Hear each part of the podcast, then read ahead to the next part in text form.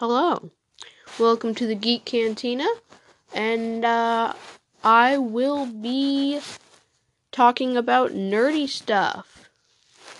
Fair warning, I am not taking credit for anything talked about in this ep- in this episode except for this podcast. I am I made this podcast. I but I did not make the stuff in the podcast.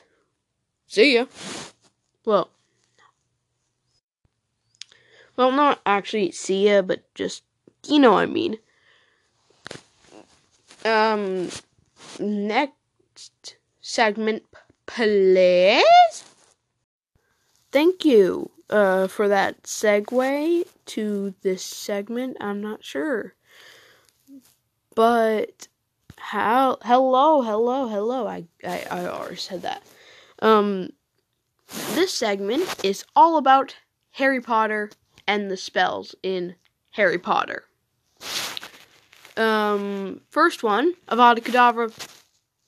It, Avada Kedavra is the spell that immediately kills your opponents with no sign of how it killed them. So pretty good to que- make question make uh, normal humans question their life choices by making their friend die, but no one can figure out how they died because no one can because it doesn't leave any trace of heart failure except that it failed at doing its job and you died. But uh yeah, um uh Expelliarmus is the spell that disarms your opponents.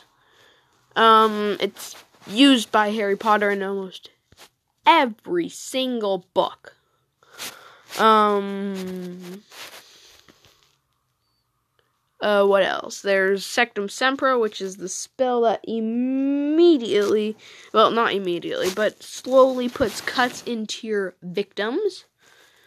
Um, invented by Severus Snape when he was in his seventh year of Hogwarts, I believe. I'm not sure. I don't quote me on that.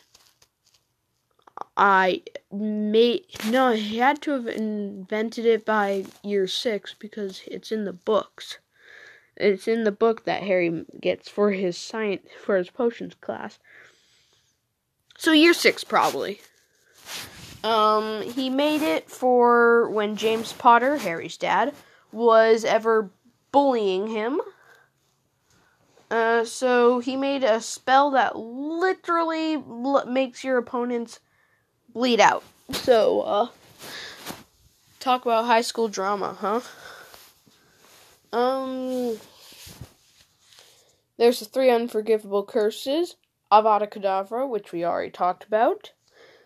Um, there's Crucio, which is basically just it's just a spell that tortures its opponent and tortures the victim of said spell and makes it like just gives them immense pain.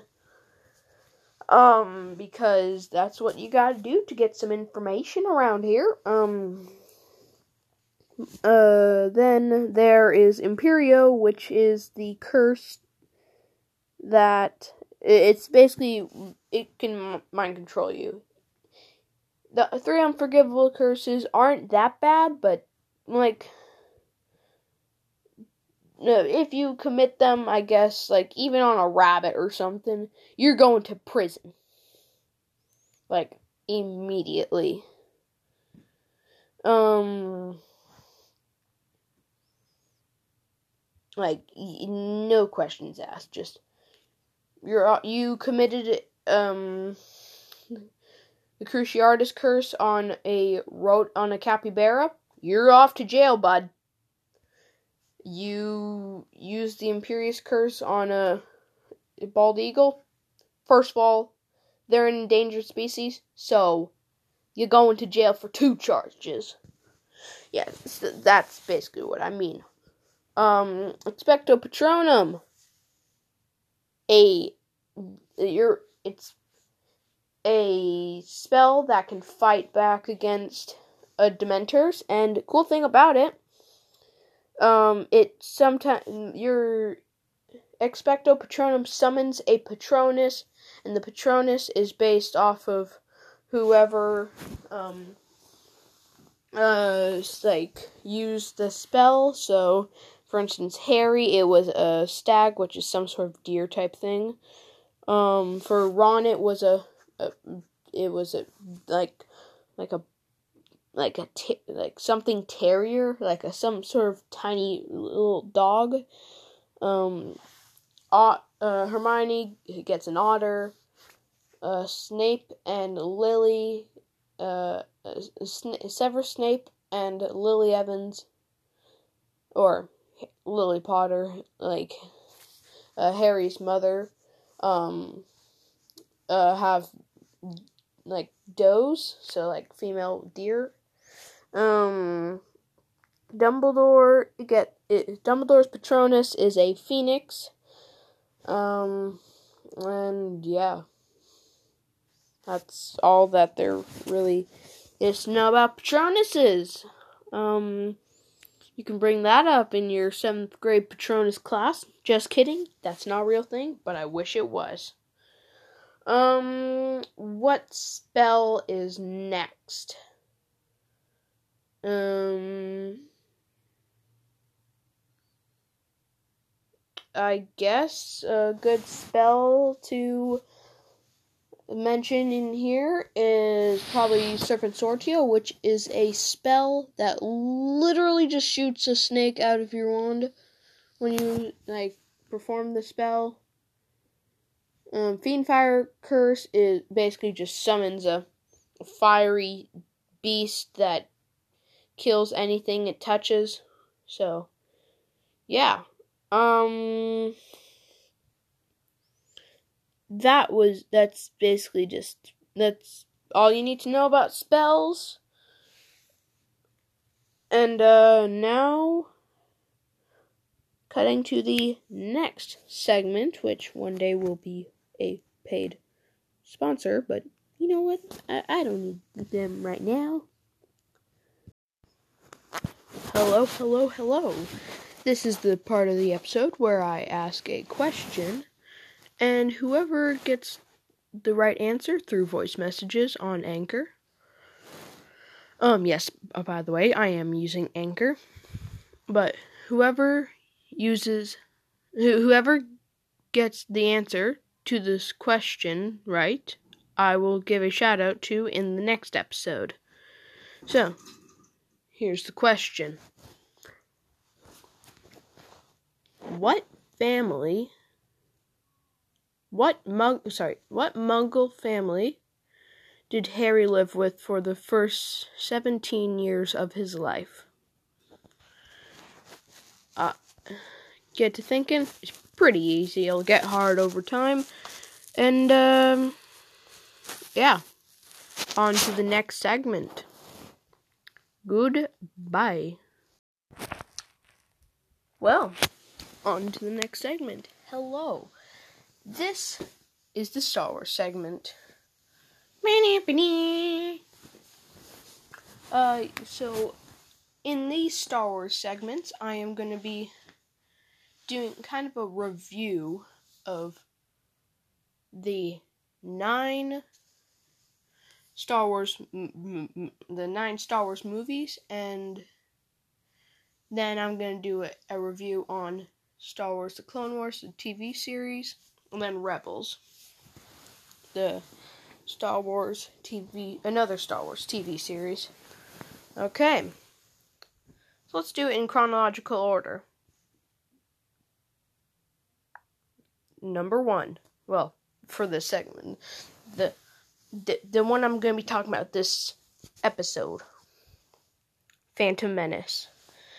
Easily one of the easily the the most okay of the Star Wars films. Like all the sequel trilogy trilogy movies were horrible.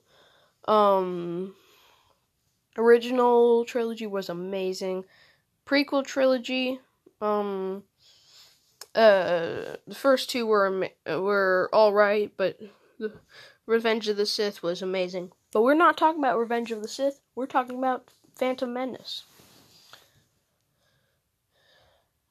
Phantom Menace did a really good job at introducing the characters and who we're going to be seeing in the fan in the prequel trilogy. Um but and but Jar Jar Binks was just so annoying. Like I get he was there for the co- comedic relief, but he was absolutely horrible. Just can you just put like instead of like that general Gungan because that would be a lot cooler.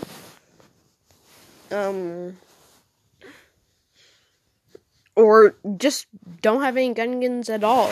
Have like the Queen think that to recruit the army of the of the Gungans, like, cause like there's no need for Jar Jar Binks.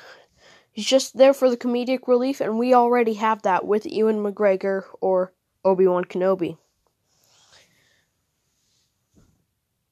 The lightsaber duels were okay. The one on Tatooine uh, with Qui Gon Jinn and Darth Maul was alright. It didn't last long. It was just mainly just them just flipping around, just going boom, boom, boom, boom. And then, oh, but the final lightsaber battle at the end was amazing. Duel the Duel of the Fates is one of the best Star Wars songs, like Star Wars theme songs ever. And just Darth Maul and his double-bladed double-bladed lightsaber was so cool.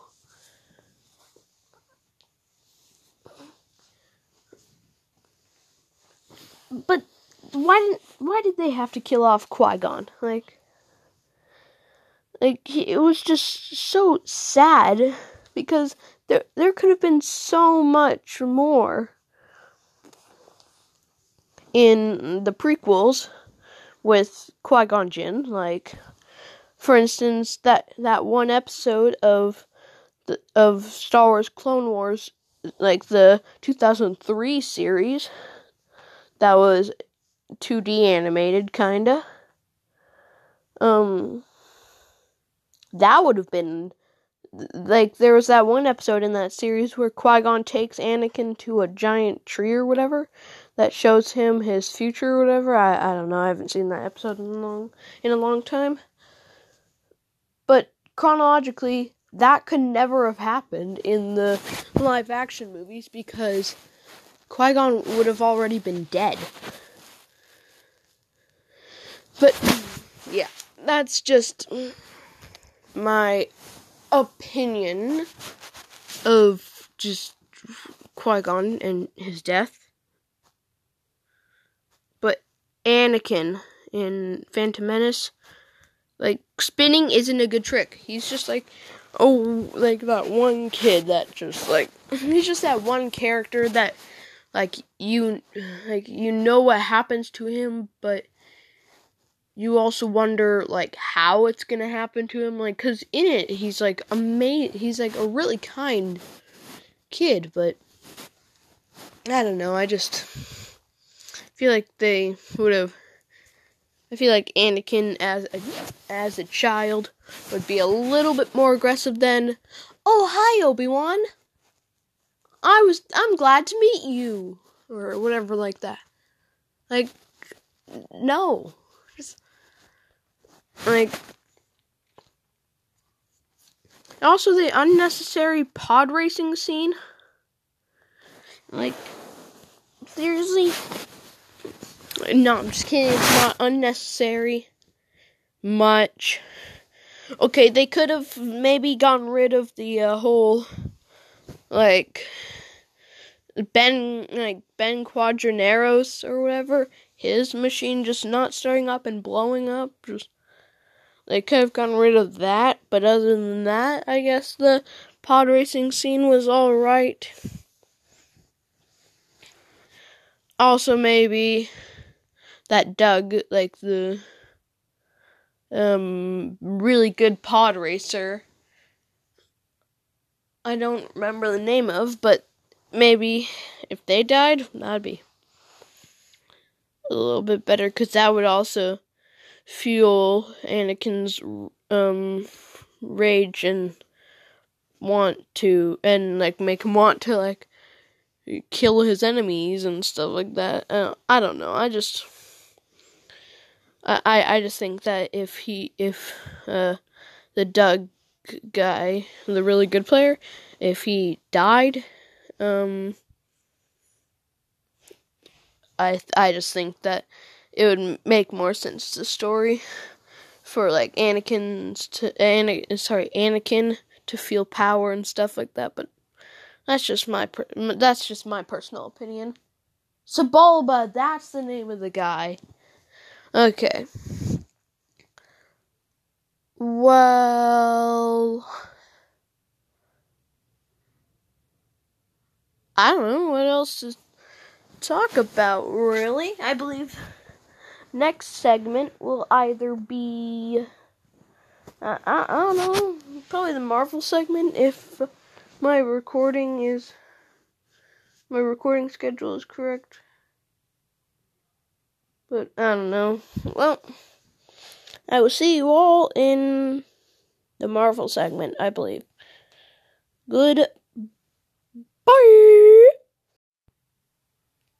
Hello. This is the Marvel segment where I will be talking about the Infinity Stones. Yay. Okay, I'm gonna have to try and get some more. I'm try, gonna have to try and get enthusiastic about this one. Yay! Woo woo. I'm sorry. Um. Okay, Infinity Stones are cool. In the Marvel Cinematic Universe, purple is power, blue is space, red is reality, orange is soul, green is time, and yellow is mind. And then each one can control a different aspect of reality. I think it's pretty obvious which which ones each possess the power of. Uh, believe it or not, the space stone actually can control space. Um, but yeah, um, Mind Stone can give people knowledge, but that's not important. First thing we're going to talk about when they were all introduced. Um, the the Tesseract was introduced first as the Tesseract. Well, the Space Stone was introduced first as the Tesseract. Yeah. Um, the Tesseract basically could control could was the reason that um, Red Skull was transferred to Vo- to Vormir. Um, also the reason Loki got to Earth, and also the reason that the Chitauri came from came back to Earth. Okay the Power Stone. Uh, no, then the Mind Stone was introduced in. Uh, the Mind Stone was introduced um in the Avengers.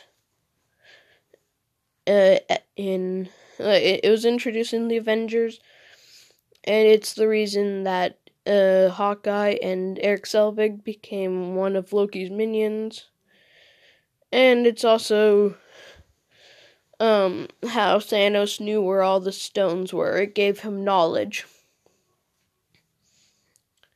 Uh, but like I'm not sure. I'm not sure if I said this earlier, but the Space Stone slash Tesseract was introduced in Captain America. No wait, uh, Thor, I believe. I'm not sure. It was introduced in either Thor or Captain America, the first Avenger. I'm not sure. Next to be introduced was the uh, it would be the reality stone, but at that time it was called the Aether, and it was red jello. It would just it flew it like it flew into Jane Foster and made it impossible to touch her because if you did touch her, you it would like make a giant explosion type thing. It's very confusing. But after the um Oh yeah, it was used in the the reality stone was used in the like BC times to um try and spread the mm, uh, remake uh, an age of darkness. Um what else? Uh, oh yeah. Next would be. Uh, oh no, the uh, Reality Stone was then um turned the re- Reality Stone turned into a stone instead of some weird uh jelly stuff. Um. Then it was stored with the collector, who will be very popular in the next one, which is the Power Stone. Um, the Power Stone has the ability to just just destroy anything. So Ronan the Accuser, one of Thanos' minions, had always wanted it so he could destroy the planet Xandar. Um, yeah, so you, you know, it's it's kind of required to do that because it's like a weapon of mass destruction. Just touch the surface with the power stone and the entire planet is destroyed. But you know, um, what else? Uh, um. The Power Stone was first found by Peter Quill a- after he stole it from a temple on Morag. Um, he met up with the Guardians of the Galaxy. They tried to kill each other. Um, and then they were all sent to prison for tr- said trying to kill each other. And then they just I don't know. They they they oh sorry no I do know I just forgot um then they went to they they broke out of jail with a new inmate what what they broke out of jail with an, another inmate went to the collector who you might remember from the last stone.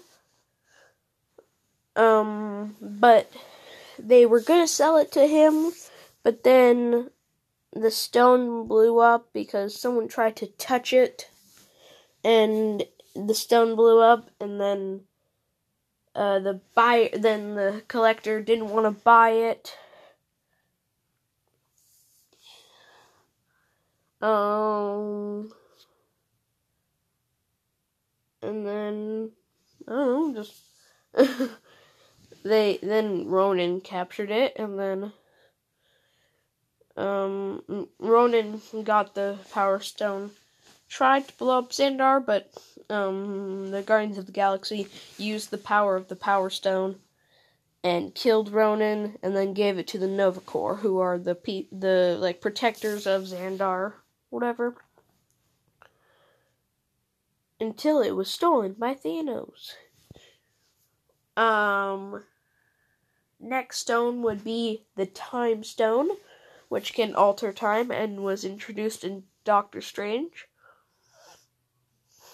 Um, and that was just it. It wasn't. That's basically all it could do. It was. It's been sit. It's been protected by wizards for like hundreds of years. So yeah, you know. Um, and then then Thanos took it.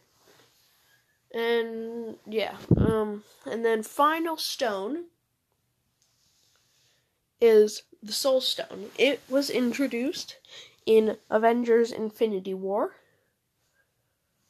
And some and like it was introduced in Avengers Infinity War and on Vorm it was on Vormir protected by Red Skull who was transported to Vormir by the Space Stone. So, yeah.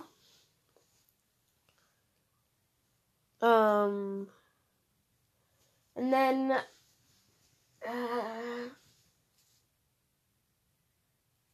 Okay, and then so yeah, that's basically the history of the Infinity.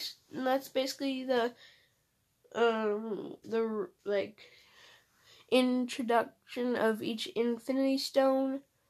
Um, but just to recap on which movies they were introduced in. Um, Space Stone. The Space Stone was introduced in uh, either Thor the Thor or just Thor, Thor one or Captain America: The First Avenger. The Mind Stone was introduced in uh, the Avengers. Um, the Reality Stone was introduced in Thor: The Dark World.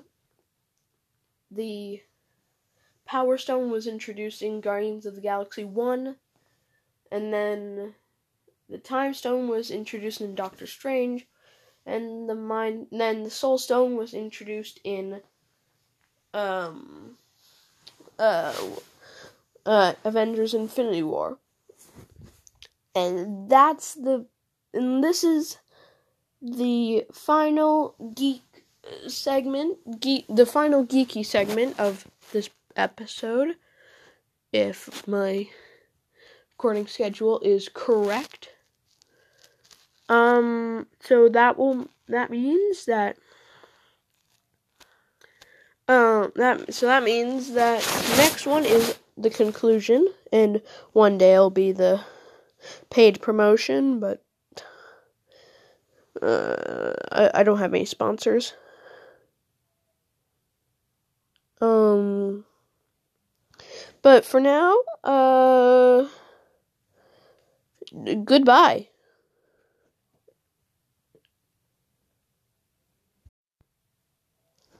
Well, it seems you have reached the end of my glory of well, not glorious, but seems like you've reached the end of the episode of of the Geek Cantina.